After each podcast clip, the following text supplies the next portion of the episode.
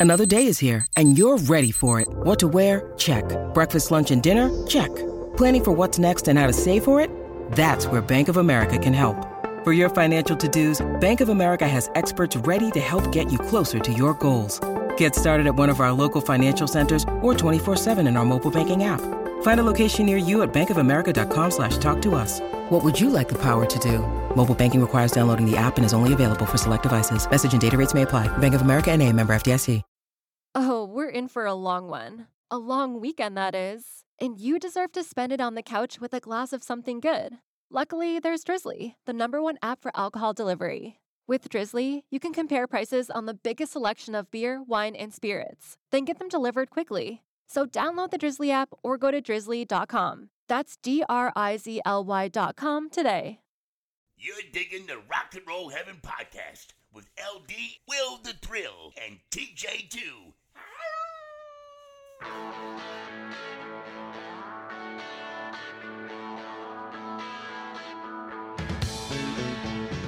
guys, welcome to Rock and Roll Heaven, the podcast where we talk about the lives, careers, and deaths of famous musicians. I am your host, LD. Along with me for the ride, as always, is Mr. Will the Thrill. Greetings and salutations. And what are you today? Again, this comes to you from our friends at the Belching Beaver Brewery. You didn't laugh. okay, I'm well. tired. Um, just to be just to be clear, folks, we're not sponsored by Belching Beaver or any beer that we consume, but we do share them with you. And uh, Belching Beaver, if you want to reach out, we're here. Yeah, They have provided me today with the digital bath. they didn't provide you. You bought it yourself. That is literally. well, You just got done saying They- we're not sponsored, yes. and then you're like, they gave me this Well, beer. well, no, what That's happened was they they made the beer, they put it in a can, they shipped it to a store where I gave the store money and I got the beer. Okay. And it is the Digital Bath IPA. Excellent. All right. And then today, for the first time in 492 episodes, we have our storyteller, Mr. TJ2, the Deuce. Oh, That was money. That was good. That was money. Oh yeah. Yes. First of all, Will, uh, uh, hat tips sir. that sounded like you were cracking walnuts with ski boots when you opened yours. It was crisp. Yes, I enjoyed it. Mm. What have you? I am I'm enjoying uh let's see, what am I having? I Bleed Orange by RJ Rockers. A Oh. Session ale, I think with blood orange in it. I bleed orange is a common um, line that Clemson fans say. They bleed orange. So this is it's sort of Clemson orange colored. The can is orange and purple, so Clemson colors, but it's quite tasty. RJ Rockers does does good work. Mm-hmm. Mm. Right down the road in Spartanburg, South Carolina. All right. So, just out of curiosity, Mr. T, we are actually recording this uh, fairly early, and are. and that is uh that's probably good for you, so you have like time to sleep and stuff. But um, you know, big question is, who are we going to be talking about? I mean, we just we just got off the Michael train. 46 I think people are going to find it hard to believe that my answer isn't Michael Jackson. the funny thing is, I haven't taken lead on a, a series in six months. Literally, the last time I, I, I took lead on one, I was wrapping up uh, part five of Tom Petty on my vacation in August yeah, we had to. Jim Croce Opus, right? And then Yep, we had Jim Croce, and that that that we had. I, I think we had some off weeks because of some technical problems and some slap nuts episodes thrown in there to stretch that out. And then, Yep. we just finished the the the crushing 387 part magnum opus on uh, Michael Jackson, including you know how often a day he pooped and um, like there was literally no stone un- left unturned. That was uh, extremely detailed and very well done, uh, LD. I would I would Thank also- you. Bravo, bravo. Thank you. for all of our teasing you. I mean, it's justified for sure. The Uh, teasing is very justified, but no, it was a very good. It was a, it was an excellent series though. Oh, the water bottle's back. Oh man, I thought we were getting rid of that after the Michael series. nope. I guess not. So, what we're so uh, yes, and we are moving on, and this represents my final pick in our initial heavy hitters draft. Yes. We did we did four hmm. picks. I've already knocked my other three out, so this is my last one. And God, this is going to seem so piddly and nothing compared to the 1,239 parts on Michael Jackson's early life, because this is only three parts. I'm, I am such a slacker. And then just so everybody knows what else is coming up, Will, you have coming up in just a couple weeks, you have, Uh, that's my final heavy hitter, Layne Staley.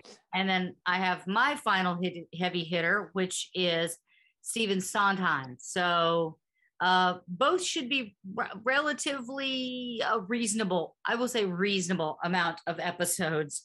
So, you know, uh, just look forward to that. And then we'll actually start our new draft picks, which I don't think any of us kind of want to blow our lead on what is what, do we? Like, we don't want to come out the gate. I can tell you guys one thing it's not going to be Prince. Prince will not be first. Right. I don't want to read another book for a while. I'm going to enjoy the next six or so weeks. Right. Um, well, but what well what we're doing uh, today and starting is our series on the late great Tammy Wynette, Ooh, this is gonna be awesome. this is gonna be the good. first lady of country music, and and couple this couple things are different about this one from my perspective. One, I've had a tendency to tackle people who have lots of slap nuts, wackadoo, good time, fun stuff to share with you. I mean, we have I've done John Bonham pooping in women's purses. I've done Rick James smoking crack that he pooped out of his own butt. So ma- there's lots of poop. Just if, if you want to get down to it, there's poop and cocaine and ferrets and penises coming out of walls and tennis rackets and all Hey, kinds. hey, hey, hey, hey. Those penises in the walls were mine. All righty, Uh, there you I also it. had the devil in the swimming pool. that's right. all wall wieners. Wall penis. And and satanic pools, yeah. Yep. Yep. Which is uh my, my new band name. Write that down. Wall wieners and satanic pools. Wall penises Oh, wall penises. I'm sorry. and satanic. Um, pools. so, but so I have to be honest with you. Um, not not a lot of slap nuts in, in these uh, three episodes on uh, Tammy. Do it we- may not be. It might not be quite as sad as our Jim Croce series, but it's pretty dang close. Do we need a warning on this one? Are there some triggers here? Yeah, I we- don't think we need one on this one. We will on parts two and three, though. Yeah. Gotcha. Also, this is going to be the deepest dig we've done into hardcore country in quite a while. I'm I'm excited for this. you know, we did single episodes on John Prine and Joe Diffie. Those are the only country artists we've really tackled since Will and I joined the the show full time. So True. so this will be interesting. And I suppose without further ado, we will jump right into it. In a lot of ways, the life of Tammy Wynette was a country song. There was a dirt poor upbringing, tragedy in an early age, hard work, multiple marriages, hungry children, struggle, pain, abuse, and even a few gallons of bootleg liquor thrown in for good measure. Hmm. In fact, Tammy said that you had to live country songs to sing them, and her life mirrored many of her own hits. She went through DIVORCE E on four occasions. She had elusive dreams that she achieved. And at a young age, her family thought that she was, in fact, a good girl gone bad. Mm. However, the song she is best known for is not autobiographical, at least not in the way that many people think. Many make the mistake of thinking that Stand By Your Man is an anthem of subservience and weakness, and they attach those traits to Tammy Wynette. But we hope that by the time we're done with this series, you'll realize that Tammy Wynette was anything but. So, Virginia Wynette Pugh was born on May 5th, 1942, near the small town of Tremont in Itawamba County, Mississippi. That means her birth was separated by two years and a few thousand miles from that of Manfred Lubowitz, better known by his stage name Manfred Mann of Manfred Mann's Earth Band. Oh! I'll let one of you do it. All right. Um, I can, can I? I've, I've, I've Sure. Ladies and gentlemen, the Manfred Mann's federally mandated reference of the podcast has been satisfied. So satisfied. Was that was Is that, that the earliest we've ever dropped a Manfred Mann on people? Or Yeah, I mean, we did a pretty easy peasy when we talked about Toto in the Michael Jackson, but I think that came on like third page. Mhm. Yeah, the federally mandated Manfred Mann's reference of the podcast has been satisfied. and and it's good to just go. Fr- frankly, if we didn't do that at the outset of the of, of this one, it would seem really out of place to do something silly. I'm just going to be honest with you because we get into heavy stuff real quick. I mean, I, think- mean, yeah, I think you win the award for that. So Yeah. bravo. Yeah, the, the runner-up Okay. would be our series on Neil Peart, where Rush performed with Uriah Heep and Manfred Mann, but that was a few pages in. So Yeah, I was Right. saying like literally my my I think Toto, my mention of Toto in episode nine or ten of Michael Jackson came on like page three or four. I Nine, would have or I would have to go check our bibliography on Michael Jackson, the com- the, compa- the companion uh, glossary that we published along with it. Don't tell people that; they'll go looking for it. Um, I have something else I have to write. I don't want to do that. That's, but anyway, so she actually was not, uh, her given name is not what everyone calls her. It was Virginia Wynette Pugh. She was Huh. the only child of William Hollis Pugh and Mildred Fay Nay Russell. The family lived and worked on a large plot of farmland owned by Tammy's grandfather, where they cropped cotton, corn, and other crops along with raising animals. Wynette recounted later that when her family would go to town to shop, they would usually only return with coffee and sugar since they raised or grew everything else that they needed to survive on their own farm. Huh. Hmm. Now, William was a musician and was apparently a natural one. As a family member recalled in a BBC documentary called The Tammy Wynette Story, that he never had lessons of any kind, yet he was a good singer. He was more than proficient on the guitar, mandolin, and the piano. He sat at the latter of those instruments with his then nine month old daughter, putting her tiny fingers on the keys and pressing them. Now, you might have noticed that I said that she was an only child, and you're thinking, wow, that was kind of an oddity in the 1940s, especially in the in the deep rural South on on farmland where children essentially provided free labor. And so, yeah, that was a rarity at the time. And the family may have intended to have more children, but that wasn't possible, unfortunately. When William put his daughter's tiny fingers on those piano keys, he was doing so purely from muscle memory because he was completely blind by that time. Oh, oh wow. Jeez. William had been diagnosed with a brain tumor that had already robbed him of his sight. And with it being the early 40s, treatment was primitive at best and non existent at worst. Just two weeks after sitting his daughter on his lap on that piano ban- bench, William died. He was 26 years old. Jeez. Wow. Even though she wasn't old enough at the, at the time to have any recollection of her father whatsoever, his death still had a long lasting impact on Wynette, as most of her relatives called her at the time. They called her Wynette. Her daughter, Jackie, said she believed that one of the reasons her mother ultimately married so many times in the course of her life was that, quote, she never found happiness and was, quote, looking for the support she would have gotten from her father. Now, at the point that William passed away, World War II was still raging, and her mother, who worked in the fields and was a substitute teacher, actually relocated to Memphis to work in a munitions factory. So Wynette was raised for the most part by her grandparents for a while. She did see to it that one of her husband's final wishes was honored, however. He reportedly said, quote, if she has any talent at all, see that she gets lessons. That was one of the last things that her father said. Wow. Her mother would send enough money home for Wynette to begin doing just that. At a very young age, she began taking piano lessons, but her aunt, Hazel Hall, said that the instructor told the family they were wasting their money, though he did not say that because she demonstrated a lack of interest or any ineptitude. He reported that he could play her a song once, and that by the time she would leave her lesson for the day, she could already play it back to her. Oh wow. Just uh, The nat- natural God given talent. I, I don't know. it's a if can- phenom level. Yes, of phenom. If you can pick up, if you're a kid and you can, and, and a kid and a, a piano instructor says, "All right, well, we're going to teach you this little piece today," and they play it once, and you're like, "Okay," and you play it back to them. What else you got? That's almost that's almost like savant level. Yeah. Just being Mhm. able to listen to it one time and then take everything in and organize it in your brain that you could do that. That is there's only a handful of people that I think can do that. And she's 10? Oof. Not Uh, even. not even. No, she she's like five or six and oh, doing this. God. Wow. Her aunt said, "quote She's just a musician like her daddy." She Mm. also learned to play the guitar and the accordion. She would often perform in local talent shows, though her aunt recalls that she never actually won any of them, which is funny. Who won these things? Right. Well, didn't didn't once upon a time Dolly Parton enter a Dolly Parton look-alike contest and lose? Uh, I know Charlie Chaplin did, but I Okay. don't remember if Adele, there I was think, did. uh, no Adele. No, that was a joke. that was a joke. Okay. That was a joke. Yeah. she didn't. I don't. Yeah, I don't. I don't know who. I don't. I don't know who was winning uh, all these talent contests in Itawamba County, Mississippi, in the 1940s. Probably not. No. yeah. Must have been a hotbed of musical talent. Wynette would uh, also stand on benches and sing at school, and would reportedly be really disappointed if anybody walked away or didn't listen to her. Hmm. Sounds like somebody I know, not naming any names. Is it me? It's a female that participates in this podcast. Wait, Uh, wait, what wait did a second. Let me think. Wait, what did I do?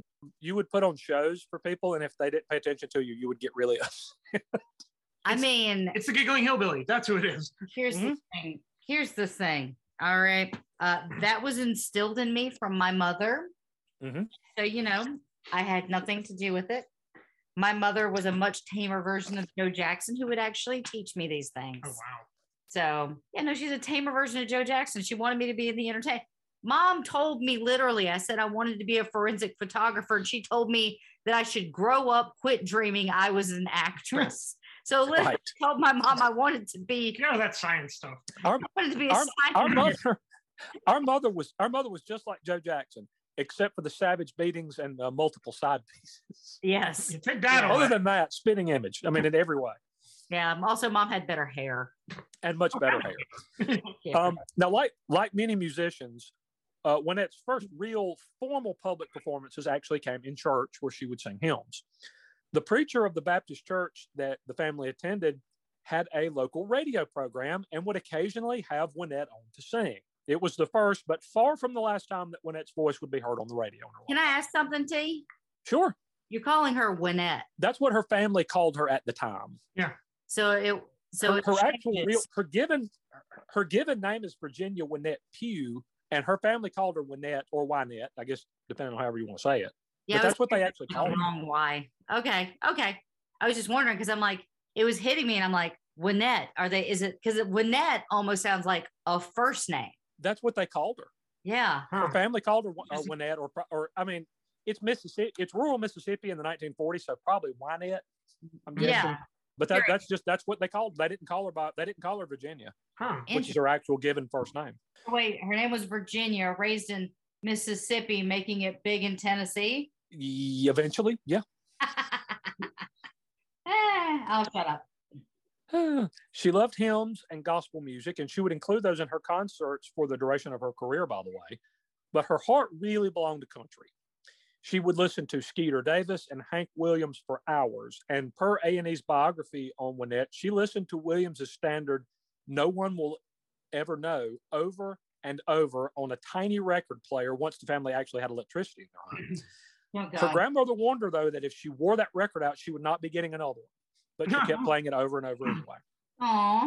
That little record player was one of the only luxuries, if you even want to call it that, that the family had. At that point, they did not have running water. The house they lived in lacked indoor plumbing, and they had no electricity until Wynette was six. Now, do you remember Grandma's house she grew up in? The one that was like overrun with silverfish, and Oh, jeez. I think they bathed in a cr- they be- bathed in a creek and like pooped in a bush or something. Yeah. I didn't know. uh, So where is it? That's in Devil's Creek, South Carolina. Is it it was in like the dark. It was like in, it was it was in one of two or three places called the called Dark Corner down in Fairfield, I think. Yeah. Dark Corner? She took me out there one time, mm. even at like age 10. I'm like, I'm gonna get tetanus. This place Yeah. this is it never it was never fitted for electricity. It had a basin sink, God. which if you turn the thing, it would give brown water. And that was brand new. Like that that that had been dropped in. I'm wondering if that house still exists now. And if you're not. naming if you're naming a, a municipality dark corner, what are you expecting? I think you're kind of, Right. Right. you're kind of shooting a, a low low bar there. Yeah. Name it dark Um, corner, it'll be great. No. Sure. Now, everybody, including Wynette, had to pitch in doing farm work. When she was about nine years old, Wynette said her grandmother presented her with one of two options quote, stay at home and cook for the farm hands, or either going to the fields and working myself, she said in the BBC documentary. She actually opted for the latter, Wow. Spending her days picking cotton, which, if you think about it, she's already, and she's going to do this a lot of times in the course of her life, she's already kind of thumbing her nose at convention because, well, she's a nine year old girl. Of course, she's going to go in there and cook. It's Mhm. like, nah, she went out in the fields and picked cotton. My girl. Which the day began at about 4 a.m. when the family would rise and cook their supper. They would take a snack of some kind, usually biscuits and ham, into the fields and begin work before sunrise. The work would continue until after sundown. Her aunt recollected that she was perhaps not the most diligent field worker, but at nine, she was still out there with the other farm hands. Physically, she was in the sweltering hot Mississippi cotton fields, carrying a heavy sack over her shoulder. But even then, she had aspirations of being a star. Oh, T, can I can I interject? Sure. Now you mentioned about the supper, about Yeah. how you'd make supper. Very weird thing that has settled in my brain is the fact that we didn't used to have the eight hours direct sleep patterns that we have now. Mm-mm. Like our our circadian rhythm has shifted. And so prior to uh, having electricity, we would actually, as a human race, sleep for two to four hours. Yeah. And then get up and work. And then you sleep for another two to four hours. And then you go, you know, wake Well- up and work. And so I could kind of understand how that would They be would- supper. sure they would get up around three or four o'clock they would cook and basically they would they would get up and cook and i guess just sort of put well they didn't have a refrigerator because they didn't have electricity but they would kind of put that wherever you'd put your leftovers they would take some of it with them to eat in the fields and then they would eat the rest i guess when they got back Yeah. but, but you're talking about they're leaving the house at four o'clock and they're not getting back until it's dark That's insane. Jeez. uh, she said, "quote I used to dream about singing. That was how she would help pass the cotton the cotton picking time by daydreaming about music, often while literally praying for rain. Once she started school, Wynette not only continued to pursue music, she also became involved in athletics, and I think this qualifies as a fun fact. Fun, Fun fact. Wynette was an all-star basketball player in her early high school years. Jesus. How about that? Is there anything she doesn't do? The only problem was that her grandfather took a very dim view of the uniforms that the girls wore at the time, deeming them too skimpy and indecent. Got it. He- yeah. I wish her grandpa was alive now to see volleyball. Uh, yeah, much more skimpy and indecent, I'd imagine. C- considerably more. So he made her play the sport wearing long pants. Weird. Tammy begged him to allow her to wear the same uniform as her teammates. And he only relented when elastic was sewn around the leg openings on Wynette's shorts so that they fit more snugly. Oh wow. How did she move at all? it, it's well, you know, the thing is, you're probably talking about old girls half court basketball at the time. So you didn't actually move a whole lot. You know, you didn't cross half court for one thing.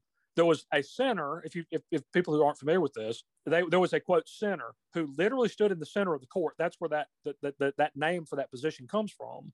You had two quote guards who only played defense on one side of the of the court and never came across midcourt, and then you had the quote two forwards who played offense and they could not cross midcourt. That's that was old timey girls half court basketball. It was really weird. You could only dribble twice, and then you either had to shoot or pass. Got it. Got okay. it. It was really yeah. It was it was because you couldn't have those the little darlings out there hurting themselves or whatever.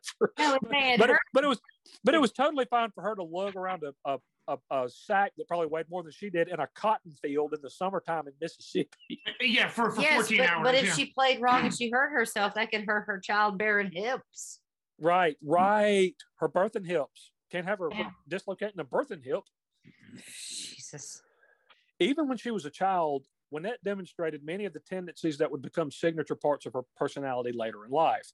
Wynette was apparently, even from an early age, a headstrong girl and one that butted heads with her grandmother, who was apparently a pretty strong woman. Wynette's mother moved back and eventually remarried. And Wynette's daughter, Jackie, described her as, quote, hard and said that she and her siblings were actually afraid of her when they were kids. Hmm. Wynette, however, was rambunctious, she was restless, and often unhappy, things that will become recurring themes as we move forward in this series. Even though the family was dirt poor, she liked to shop. Reportedly, the family was once upon a time rushing to a hospital after one of her aunts was injured and disfigured in an accident. Whoa. The path to the hospital passed a store that had a really pretty purple dress in the window, and a young Wynette carried on about wanting the dress so much and for so long and to such a degree, her grandfather, whom she called Daddy, relented, turned around, and went back to the store and bought the dress before they went to the hospital to see their aunt. Okay, that, that's on the grandfather at that point. I'm sorry. At, at a certain point, you got to you Yeah. got to tell the granddaughter no. yeah, exactly. Uh, later in life, before shows in pretty much any town, Wynette would hit the local malls. Her friend Jackie Dew said, quote, she could scout out and go through a mall like a vacuum cleaner. It was ah. unbelievable. Tammy and her mother butted heads to a tremendous degree once Tammy started dating. At 16, she dated, mostly in secret, a boy named Billy Cole, who was the son of a local minister. She and her mother fought over that for so long and so fiercely that Wynette and Cole made plans to elope, but they made the mistake of telling a bunch of their friends. Word got back to her mother, and the wedding was off. Now, if her mother had a problem with her dating the son of a preacher, you can imagine her reaction when Wynette began a relationship with a fellow named Euple Byrd. Having just gotten out of the Army, he was actually five years older than the then 16 year old Wynette. When she was 17 years old, only a few months away from her high school graduation, and fresh off of having been named Miss Tremont High, Wynette and Bird eloped and moved to Alabama, Oh largely to get away from her mother and perhaps some theorize as an act of defiance. Wow. Six months after the couple wed, they had their first child, that being daughter Gwendolyn. The family lived in what I'm going to charitably call a shack, one, one that lacked running water, electricity, indoor toilets, heating, or air conditioning of any kind, and was insulated with cardboard. Wow. So basically, a bunch of walls and a roof. So, Kind of, yeah. And, and with with the the only insulation from like the, the cold wind and stuff was pieces of cardboard that she tacked up to cover up the big cracks between the slats. so like a porta potty without the toilet. Yeah, Right. Pre- yes. Thank you. it Yeah. sounds like a porta potty would have better insulation now. Yes. Yeah. Um, and she she had to cook all of their meals in a fireplace because they didn't have a stove. Oh wow. Now, Euple worked construction, but not regularly and not for very long. He, in fact, had trouble holding down steady employment of any kind. So, to make extra money, he ran bootleg liquor. Of course. Now, I I took that at first to mean that he ran shine, but I think they lived in Alabama. I think the entire state of Alabama was dry at that point. I mean, you're talking about the late 50s. So I think any I think any booze was bootleg. I mean, if even if you just had beer, it was bootleg alcohol because it was illegal to have it at that point. Interesting. Yeah. Even though she had a young child to care for, Wynette had to work as well, laboring as a waitress, a receptionist, and as a worker in a shoe factory. In 1962, not yet 20 years old, Wynette and Euple had their second daughter, that being Jackie. Oof. The marriage wasn't good, though, with the two frequently fighting and money extremely tight. She often threatened to leave her husband, and eventually she did, moving back to Mississippi and borrowing money from her mother to go back to school and study cosmetology, earning a beautician's license. That plays a much bigger role going forward than most people realize. So store that nugget away for right now. She's had every job on the planet at this point. Uh, Yeah, and she's 19. Yes. Right. Wow. Um, her marriage was on again, off again for a time. And while it was, quote, on again, Wynette became pregnant with her third child. Woof. ah. They moved to Memphis, Tennessee, and lived in a cheap apartment that can best be described as seedy. There, Wynette began working as a barmaid. Interestingly, given her religious upbringing and where she was from, she had never set foot in a bar in her life until she worked in. that can be jarring. A husband and wife owned the bar, and they allowed Wynette to sing for customers, marking the first time that she performed for an audience outside the confines of a church. By this time, Wynette's first musical love, Hank Williams, had been dead for nine years, but people like Johnny Cash, Loretta Lynn, Ray Price, Buck Owens, Marty Robbins, Patsy Cline, and others had become huge stars. Anybody that When- we know of? I, I'm going to keep reading. It's just a, an, obs- a list of obscure and forgotten country artists of from the last century. I don't know. I've, Yeah. Buck Owens, Who is this Yeah. Patsy Cline you speak? Cat, this Hmm. Lynn lady, and this Cash man. I don't know. Yeah. Somebody. Yeah. Uh, Wynette's favorite artist, though, one that she was said to idolize, was somebody else. It was an artist that had one of the biggest hits of the year with She Thinks I Still Care. That was a fellow named George Jones. Yep. One relative said that once Jones came on the scene, there was no other country singer in Wynette's mind. She actually liked to imagine that she'd get to sing with him one day. And this, children, is what we call foreshadowing, but we'll get there later. the marriage uh, between she and Euple, which had never been good to start with, got even worse. And Wynette, still pregnant with child number three, told Euple that she wanted a divorce. But all the strain of work, children, and her marriage turning sour took an extreme toll on her. For one thing, her children believed that she suffered from depression that would only get worse as time carried on. She was worn out and she was dealing with guilt. She had been raised to think, and she believed herself, that marriage should be a lifelong endeavor. Her mother actually saw divorce as sinful. All that unfortunately boiled over. At some point, Wynette thought that she saw a dead body in her attic. She panicked, put her kids in a car, and drove around aimlessly in Memphis for hours. According to the BBC documentary that I've already referenced, she was hospitalized and underwent 12 rounds of shock treatment as a result. Oh, Here's the thing. Apparently, they still do shock treatments to this day. Which Really? surprises me. Yeah. Yeah, but I think in certain cases it does work. So like Yeah. it was much more prevalent in like the like the 50s and the 60s. Like post World War II, it really kind of found its footing. And in fact, I think that um, Jack Kennedy's sister, Rose Kennedy, ended up Yep. going, undergoing shock treatment You are Uh, correct. before getting a full lobotomy. And also, if you, you know, going back to uh, The Wizard of Oz, which we were talking about in s- episode, f- I- I'll throw out a number five of the, the of Michael Jackson's life, where he did The Wiz.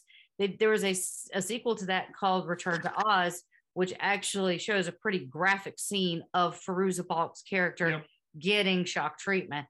So, like, it's not it's not used as prevalent as it used to be, but I do believe they still to this day use it in certain cases. Yeah, there was Yeah. something they just I think- did. They were like, "You're weird." Shock No, treatment. but Yeah. Carrie Fisher She even underwent it, yeah. even underwent shock treatment, Mhm. and she, if I remember correctly, in her book Shockaholic, she actually praised it because I think it did help her. Yeah. I, I, want to say, did, did Eric Clapton not undergo it to deal with heroin addiction? He might have. I don't. I, I think I think I'm right on that. We could we could double check, but I, I think that's correct. Yeah. Um, hey, TJ, I hate to interrupt you, but we do need to take a short sponsor break. That cold case you're listening to? Nasty stuff. But you know what else is a crime? Missing even a moment of whatever you're doing to go on a drink run. Luckily, there's Drizly, the number one app for alcohol delivery. With Drizly, you can compare prices on the biggest selection of beer, wine, and spirits, then get them delivered in under 60 minutes. So download the Drizly app or go to drizly.com. That's D R I Z L Y.com today. And we are back. All right. Thank you, LD. Let's get back now into the life and times of the late, great Tammy Wynette.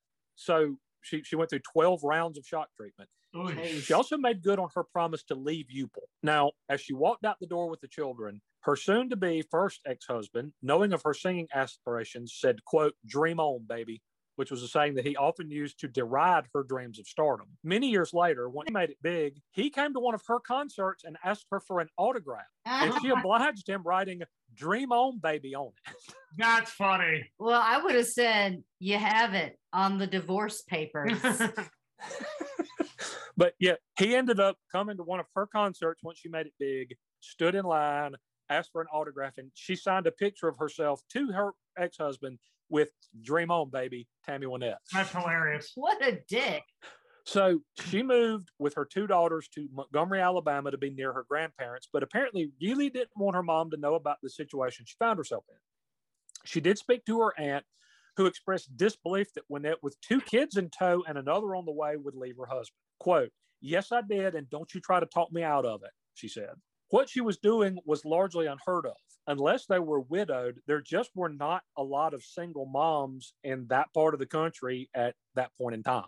That just that was just not done No. because a lot of people, like Tammy's mother, saw divorce as sinful. You didn't get divorced. It didn't matter how bad it was, you know. So that so you're already kind of starting to see that Tammy does not follow a lot of the conventions of society. I mean, she's already she bugged it by at at nine years old by saying, "No, no, I'm not going to cook because I'm a girl. I'm going to go work in the cotton fields." And now here she is, two kids and one on the way. She leaves her husband.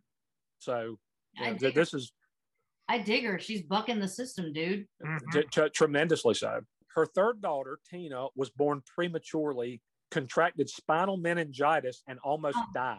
Jeez. Now she survived, and I and I, I didn't write it down, but I think she did something like three weeks in in basically like solitaire in, in a room, but like com- almost completely by herself. Now, If I if I remember correctly, she Did she was I- quarantined. Did I have spiral meningitis? Because I remember, my, like, I don't remember the actual.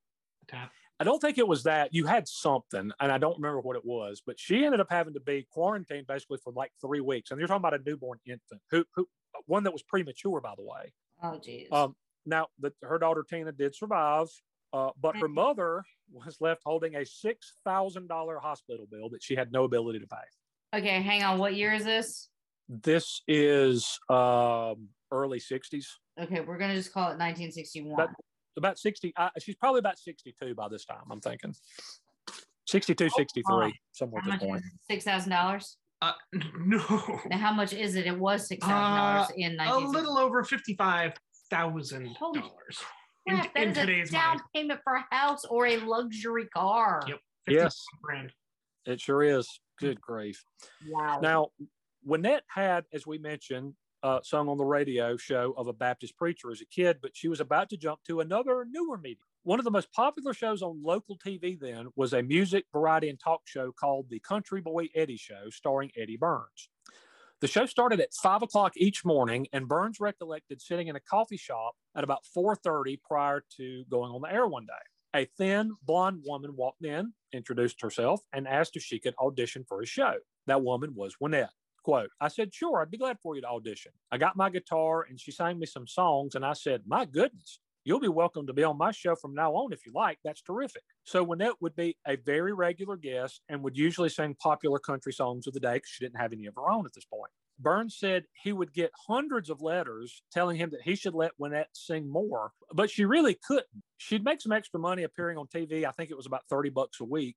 But after singing on the show each morning, she had to leave at 7 a.m. to head to the salon where she would fix hair all day. Jeez.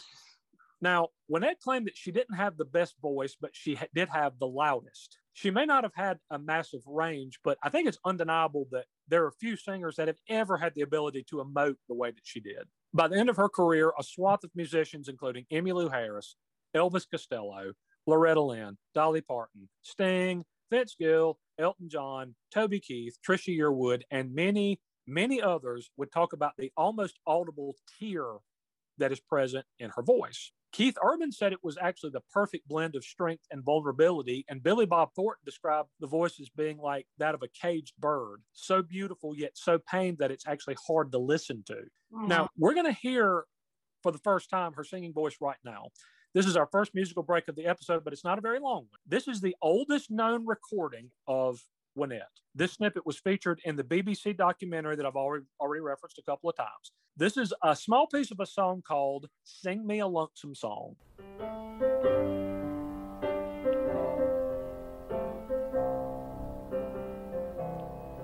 When the sky turns to silver just before dark, and the night comes to haunt me again.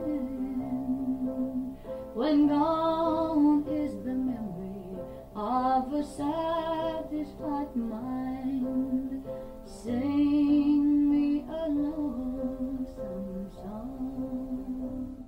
That's it. That was the whole thing. So that that's not the whole song, obviously, but that's all of it that I could find. So that's Oh. our first time hearing her voice. What do y'all think? It's it's really solid. It's it's a little bit quiet, so I don't know if that's in like the mix of the recording or whatever. But it's a higher voice, but it's really strong. For sure. Yeah. That's is the an- oldest known recording of her voice. And so you, you're not talking about uh, at this point where she's been coached up and working with producers and any of that kind of stuff. That's just her singing, just as she sang. Did she have perfect pitch? She must It- have I, I think it was pretty close. Yeah. Okay.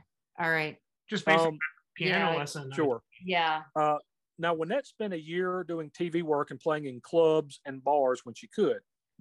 A musician and songwriter named David Vest said that he played piano for her at one club where the patrons, all incredibly drunk, wanted her to sing Yellow Submarine for some reason. She didn't want to, but she did. But she asked Vest why the people were so close to her. She didn't like it. In fact, it scared her to death. She had talent and courage and an incredible drive, but she also had self uh, self doubt and fear.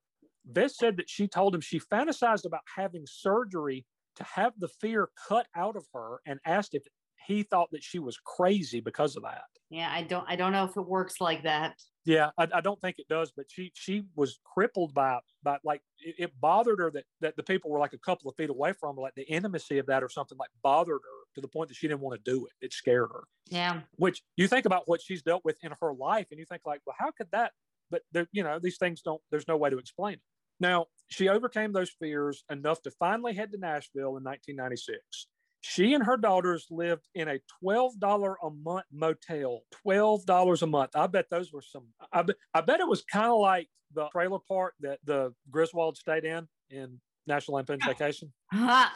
Sounds like they definitely have free HBO. That's what it Oh, oh, 100%. And phone in room. Yeah. Is it where it phone says color TV with HBO? Actually, phone in room, they don't. And we'll get there in a minute. Hang on. Huh. Um, she and her three children subsisted on a diet of pinto beans and cornbread at that point. Wow. She she went around and pitched herself to pretty much every label in town. Quote, I went from one place to the other asking people to listen to me. I didn't have any tapes. I just used a piano or a guitar. I just went around singing and kept hearing no, no, no, Wynette said. Now she may not have realized it initially, but Wynette was fighting a tremendous uphill battle. At that point, most labels only had one female artist each, and they referred to them as girl singers. Radio stations didn't play them often, and they never played female artists back to back. On the road, women were opening acts only for their male counterparts, and on TV, they almost always played second fiddle. Still, she tried and she tried. Running out of options and almost out of money at this point, Wynette went to one of the last labels that she had not yet visited, that being Epic Records. Hmm. Apparently, the secretary had stepped out of the office, so she strode right into the office of producer Billy Sherrill Yeah.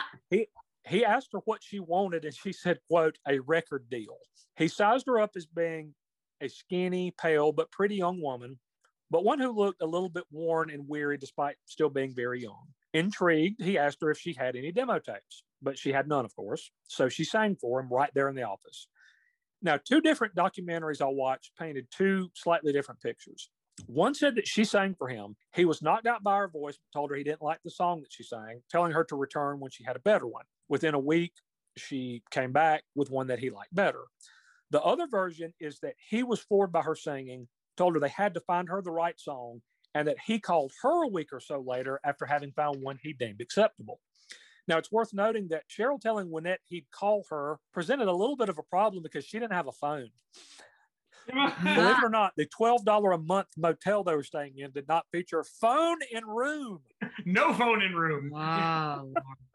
So she gave him the number of her landlord and begged the landlord to alert her if a call came in since she didn't want Sherrill to know that she was so broke and destitute that she didn't even have a phone of her own. Oh, wow. Whatever happened, Sherrill saw and heard something he liked, but there was something he didn't like, that being the name Virginia Wynette Byrd. Quote, You don't look like a Virginia, he told her. Now, Wynette was blonde at this point and had her hair in a ponytail when she went in to see Sherrill. So he thought that she looked like Debbie Reynolds in the Tammy and the Bachelor movie. So she left his office with a record deal and a new name, that being Tammy Wynette. Nice. When they went to record that very first song, Sherrill said, quote, when I heard the first thing come out of her mouth, I thought, God, we've got something here.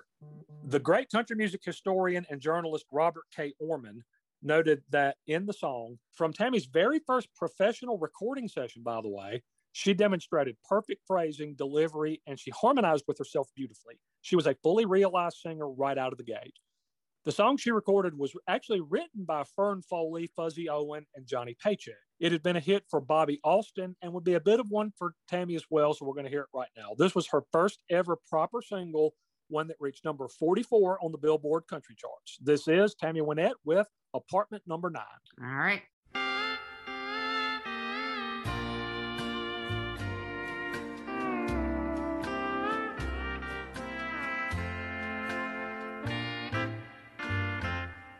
Just follow the stairway to this lonely world of mine. You'll find me waiting here in apartment number nine. Not so very long ago.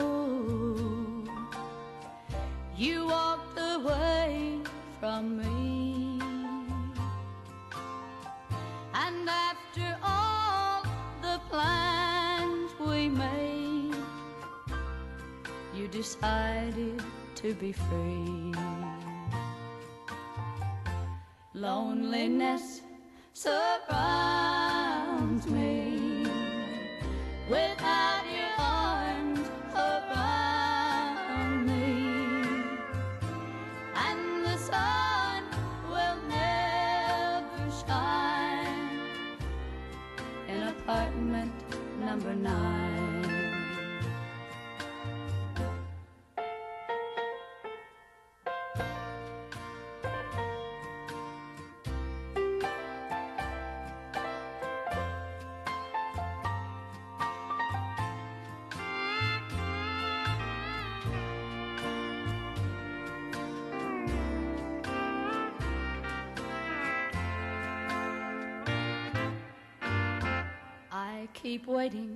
in this lonely room.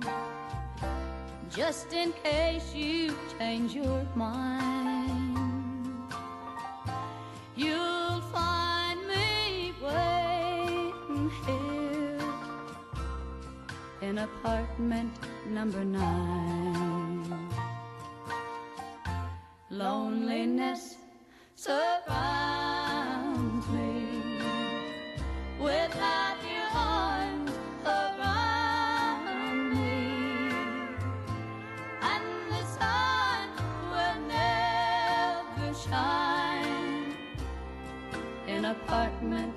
number nine. No, the sun will never shine in apartment number nine. And we're back. All right. So that was Tammy Wynette with her first ever single from her first ever professional recording session, apartment number nine. What'd you think? I loved it. I thought it was well crafted, and she has an incredible voice. Yeah. So often we we play our artists, especially in these heavy hitter series, and their early stuff. We're like, eh, well, they haven't gotten there yet. You know, no, no, she's- she's yeah. there. Fully out. She was there. She is the Venus Yeah. de Milo of country music, just spring Yes, out, like- fully formed. Wow. Like quite literally from the jump. That's Tammy. All right. I mean, the voice. If, even though if you've never heard the song before, I could still play that for you. And about about one line in, you're like, oh wow, yeah, Tammy Wynette. hmm Yep, Yeah, that's right. Uh, just Pretty the, much. the earthy lows and the airy highs. It's just such a, a separation. It's almost like two different singers. It's amazing. Almost, yeah, it really does. You're right. Um, now that song was very well received. Loretta Lynn said the minute she heard it, she knew that Tammy was going to be a star. Hmm. Uh, artist Alison Moorer in the aforementioned BBC documentary said that that remains perhaps her favorite song of Tammy's. Huh. Oh, Stella Parton said that Tammy's voice Hey. really jumped out at her the first time she ever heard it. Huh. Huh. I, uh, I happen Tammy- to know Stella. Yes, you do. You. That's right. I forgot that you do. Yes, I have. Uh, she actually tapped me to try to write her movie because she has a book out, and it is. Uh, it was a great book about kind of her path and her story. So Okay. her, the, the book that she wrote was called "Tell It, Sister, Tell It," and uh, that's kind of about her path and her life in the spotlight, kind of devoid of Dolly. Uh, and actually, Stella's put out a couple albums of her own, and they are they're incredible. Funny. Dolly's siblings, and and uh, sadly her you know her brother Randy passed away this past year, but her siblings are very talented. They're They're, all, I mean, the whole they're family. not they're not Dolly, but who is like literally in the history of the planet, except for Dolly. That's about it. Yep. That's pretty much the that's pretty much the list. Now Tammy couldn't have known it, but her idol became a fan the first time that he heard Apartment Number Nine, saying Tammy's voice was different from anyone else's and it displayed a lot of heart and soul. The great George Jones would end up being more than a fan of Tammy's, but we'll get there in part two. Hmm. Now, as Tammy hit the road for the first time, she did so in a cheap bus that she bought that had no heat. Yeah. She actually taped the window shut to keep the cold air out. When does she get heat? I am invested in her having. I'm Fasci- I, am Heat. I am fascinated by the lack of HVAC in this woman's life. like, yes, all well and good that she's a singer, but when does she get running water? When, when does she get running water? When she when can she poop indoors? Why don't you get a phone in When, the room? when does she have to stop carrying a, a, a pistol with her to, to take a dump? Um, as she did so, she did, Answers! She, as she did so, she did with her three children going along for the ride. They would usually eat on the roadsides, and one of her daughters did apparently ask her at one point why they never got to eat in the same place twice. She wouldn't see her first royalty check from uh, Epic for a full year. She couldn't afford a bus driver, so she handled that duty herself. She was her own bus driver. Huh. She only had one hit to her credit at that point, so she mostly filled her sets with country standards and often covered songs by the likes of her eventual lifelong friend, Loretta Lynn. Tammy eventually made the decision to have relatives keep her daughters, but she wouldn't go it alone for very long. She had befriended a songwriter named Don Chappell, who was making ends meet by working as a motel clerk. The two wed in 1967, although Tammy apparently told many family members and admitted in later interviews that she didn't love him. so Well, yeah. there's that. Yeah. Strong and independent as she was, many close doors said she wanted to be married. She didn't like being alone and felt like she needed to have a man in her life. One friend said she seemed to have bad luck with men and that would eventually play itself out with Chappell, as you'll see later on. Tammy was going back on the road to start building momentum for her next record, but Chappell insisted not only on being part of the show, but that it be billed as, quote, the Don Chappell and Tammy Wynette show, even though she was the one with a label deal and a hit record, not him. That didn't go on for too long, though.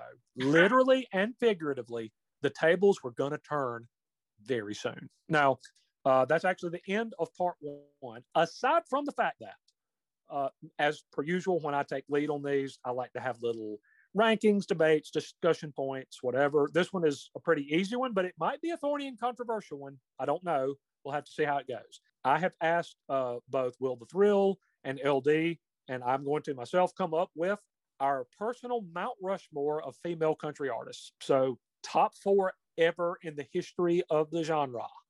I'm gonna be honest with you. I thought Mount Rushmore had 12. So um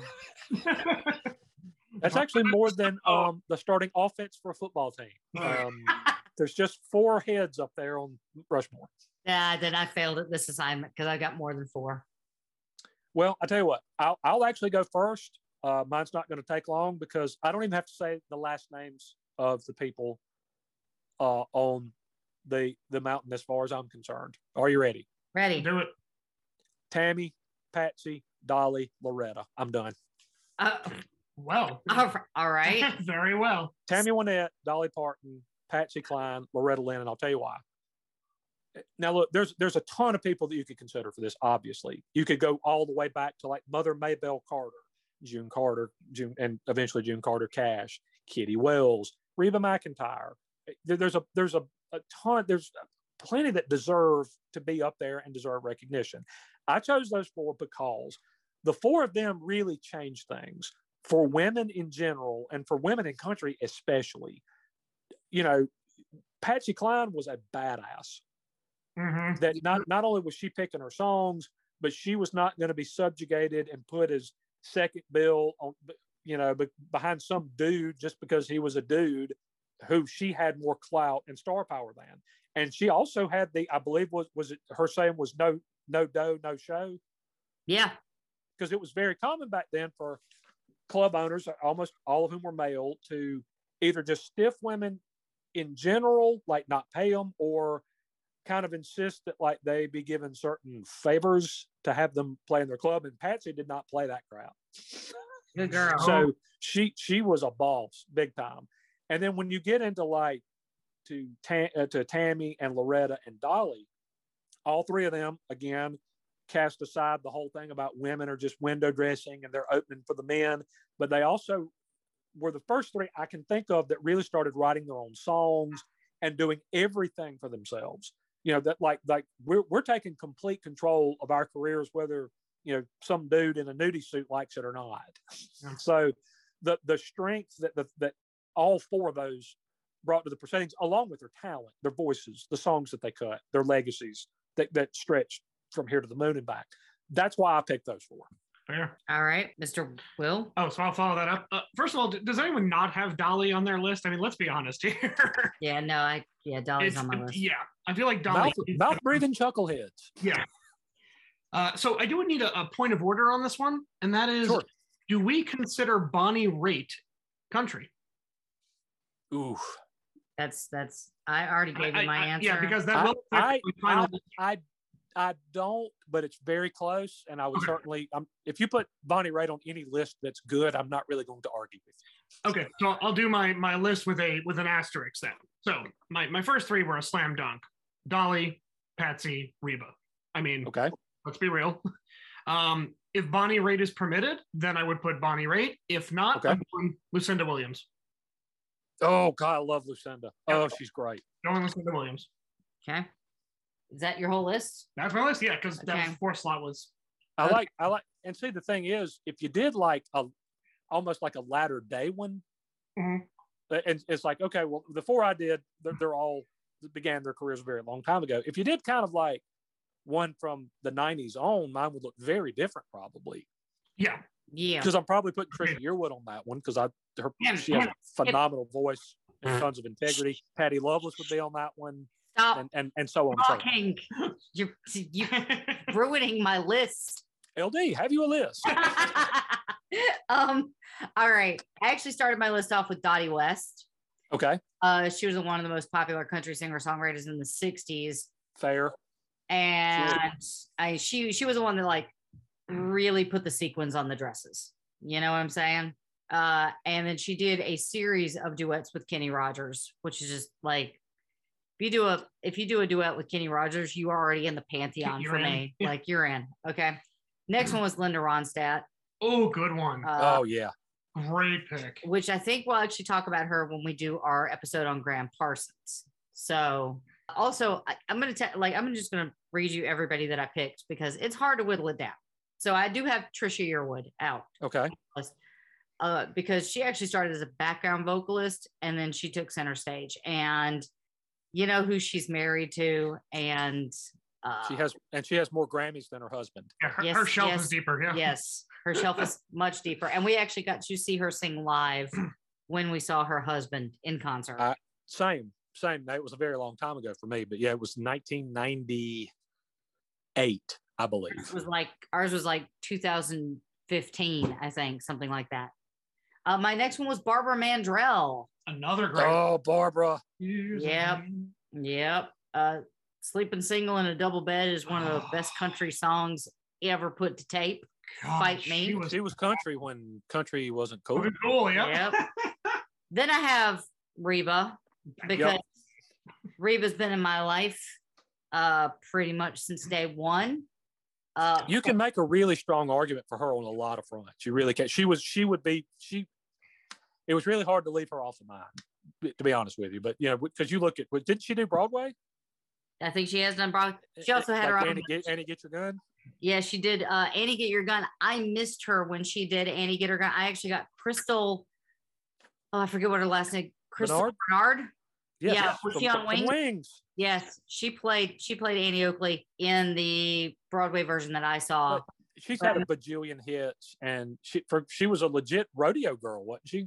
Growing Yes. up at first, and and she's then- also had her own successful TV, TV show. series as Yep. a producer too on that that Yep. show. Like she is literally the version of a girl boss that you need to be. Like Yep. she took control very early on and never let it go. Then I also have Patsy Cline, yes. Dolly Parton, and Loretta Lynn. So Yep. like my my uh Mount Rushmore's a little bit bigger than y'all's. I'm sorry, but like they're like going through that list, there's not anyone that I could trim. There's no I have 15 tiny faces on my hip. Yeah.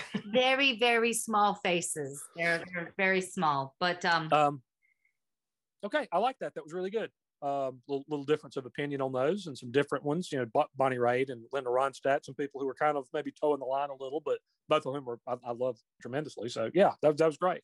yeah Well, that's all I've got. Uh, aside from uh, LD giving out socials to tell us to to, to uh, tell you how you can uh, perhaps weigh in on this if you'd like to. all right if you would like to support the show you can do so at patreon.com backslash rock and roll heaven you can check us out on twitter at rock and roll lt our instagram is rock and roll heaven lt you check out our facebook at rock and roll heaven pod our website still not going to say it i had you there for a second but you can email us at rock and roll heaven lt at gmail.com. And please make sure to check out all the other Pantheon podcasts at pantheonpodcast.com. And if I said that too fast, you can check out the show notes. All right. Mr. Hickey, would you like to say goodbye? Thanks, everybody. See you on the next one. All right. You guys check us out next week when we uh, have our second week on Tammy Wynette. But for now, that's a good night from me. And I hand it back over to our ringmaster, TJ. Back to you, T. All right. Hey, well, uh, thanks for joining us for this episode of Rock and Roll Heaven. Uh, we, this is uh, the first of three parts on the great Tammy Wynette. Now, she had her first chart hit in 1966, but bigger and better things were coming her way. We're going to close this episode of Rock and Roll Heaven with her first single of 1967, one that hit number three on the country charts. Compared with what was to come as this year and others progressed, that would actually be considered a pretty poor showing, as you'll see a little bit later. So we're going to finish up today with Tammy Wynette and Your Good Girl's Gonna Go Bad.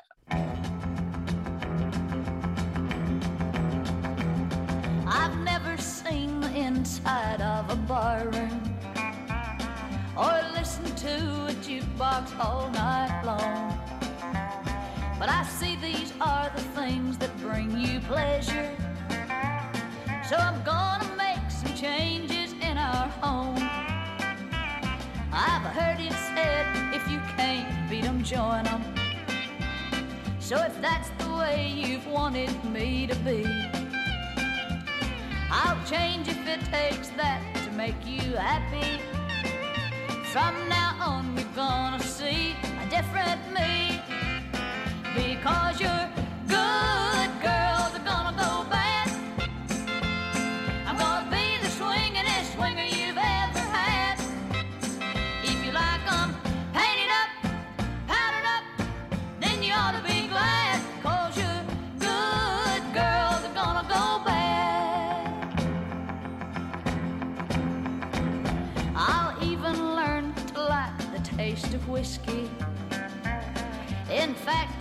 hardly recognize your wife.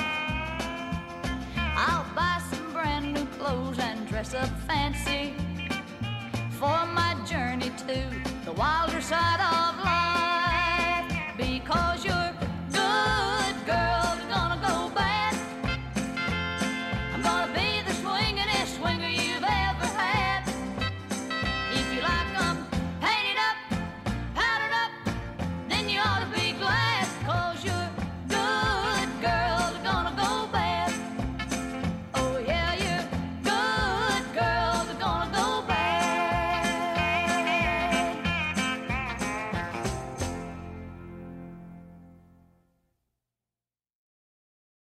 Progressive's Name Your Price tool, you can find options that fit your budget. Because giving you options is the right thing to do.